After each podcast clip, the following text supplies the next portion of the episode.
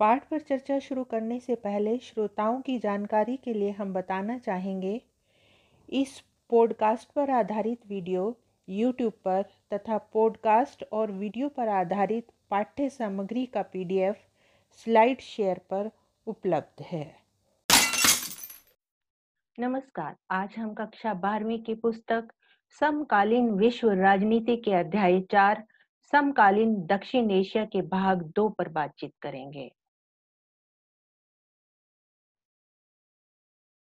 इस वीडियो में हम जिन बिंदुओं के बारे में चर्चा करेंगे, वे हैं सार्क, साफ्टा, सार्क की उपलब्धियाँ तथा बिम्स्टेक के बारे में।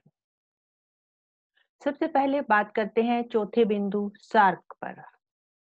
दक्षिण एशियाई देशों में आपस में सहयोग के लिए सन उन्नीस में दक्षेश अर्थात SAARC, South Asian association for regional corporation की स्थापना की गई। सार्क की स्थापना उन्नीस में हुई। 2005 में सार्क का तेरवा सम्मेलन ढाका में हुआ। 2005 में ही अफ़गानिस्तान को सार्क में शामिल किया गया। 2007 में सार्क का चौदवा सम्मेलन नई दिल्ली में संपन्न हुआ। 2014 में सार्क का 18वां सम्मेलन काठमांडू में हुआ। 2016 में सार्क का 19वां सम्मेलन इस्लामाबाद में हुआ। ढाका में 2005 में तेरहवें सार्क सम्मेलन में अफ़गानिस्तान को सार्क में शामिल करने की सहमति बनी।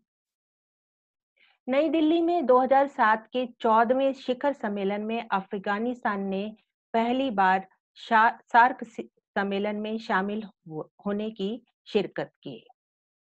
वैश्वीकरण के दौर में हुए सार्क सम्मेलन में जलवायु परिवर्तन, आपदा प्रबंधन एवं आतंकवाद की समाप्ति संबंधी तथा इस क्षेत्र में व्यापार एवं विकास को बढ़ावा देने हेतु कई समझौतों पर हस्ताक्षर हुए हैं।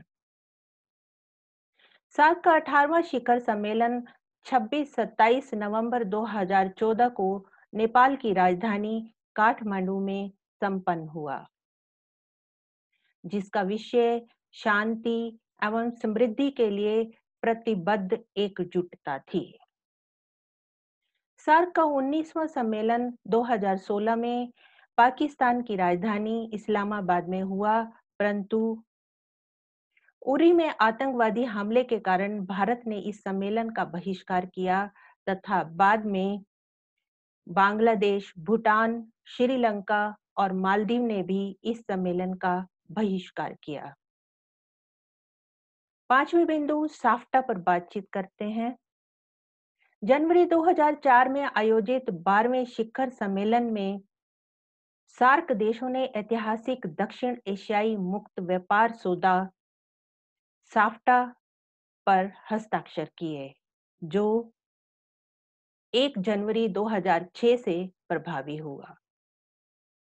इस समझौते के मुख्य उद्देश्य हैं दक्षिण एशियाई क्षेत्र में व्यापार संबंधी बाधाओं को दूर करना और व्यापार एवं प्रशुल्क प्रतिबंधों के सभी प्रकारों को समाप्त करने का प्रयास करते हुए अधिक उदार व्यवस्था को स्थापित करना।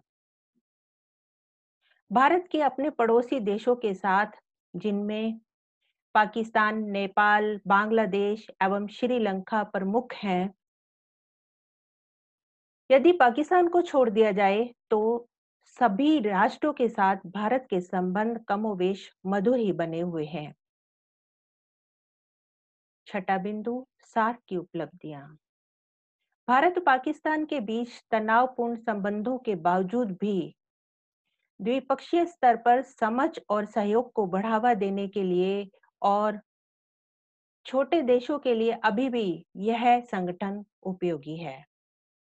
सार्क में साफ्टा को बनाकर व्यापार की दिशा में भी एक महत्वपूर्ण कदम उठाया गया है। सार्क में पर्यावरण, आर्थिक विकास व ऊर्जा आदि के क्षेत्रों में सहयोग की बात भी की गई है।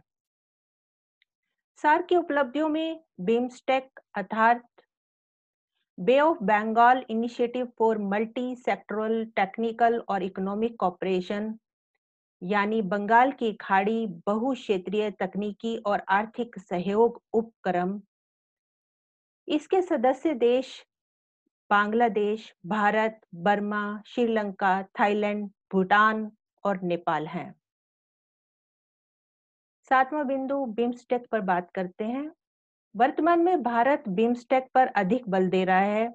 इसके वरिष्ठ अधिकारियों की सत्तरवीं बैठक में शामिल देश बर्मा, भारत, श्रीलंका, बांग्लादेश, थाईलैंड, भूटान तथा नेपाल।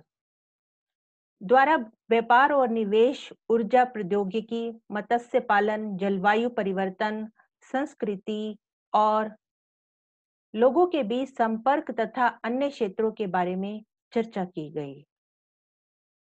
अंत में, आज की चर्चा के अंत में हम जिन बिंदुओं के बारे में जानकारी प्राप्त कर पाए, वे हैं सार्क, साफ्टा, सार्क की उपलब्धियाँ तथा बिम्स्टेक। इस पाठ की पाठ्य सामग्री निम्नलिखित लिंक पर उपलब्ध है। अगली वीडियो में अगले पाठ की चर्चा करेंगे। I hope you enjoyed the lesson thank you for your kind attention.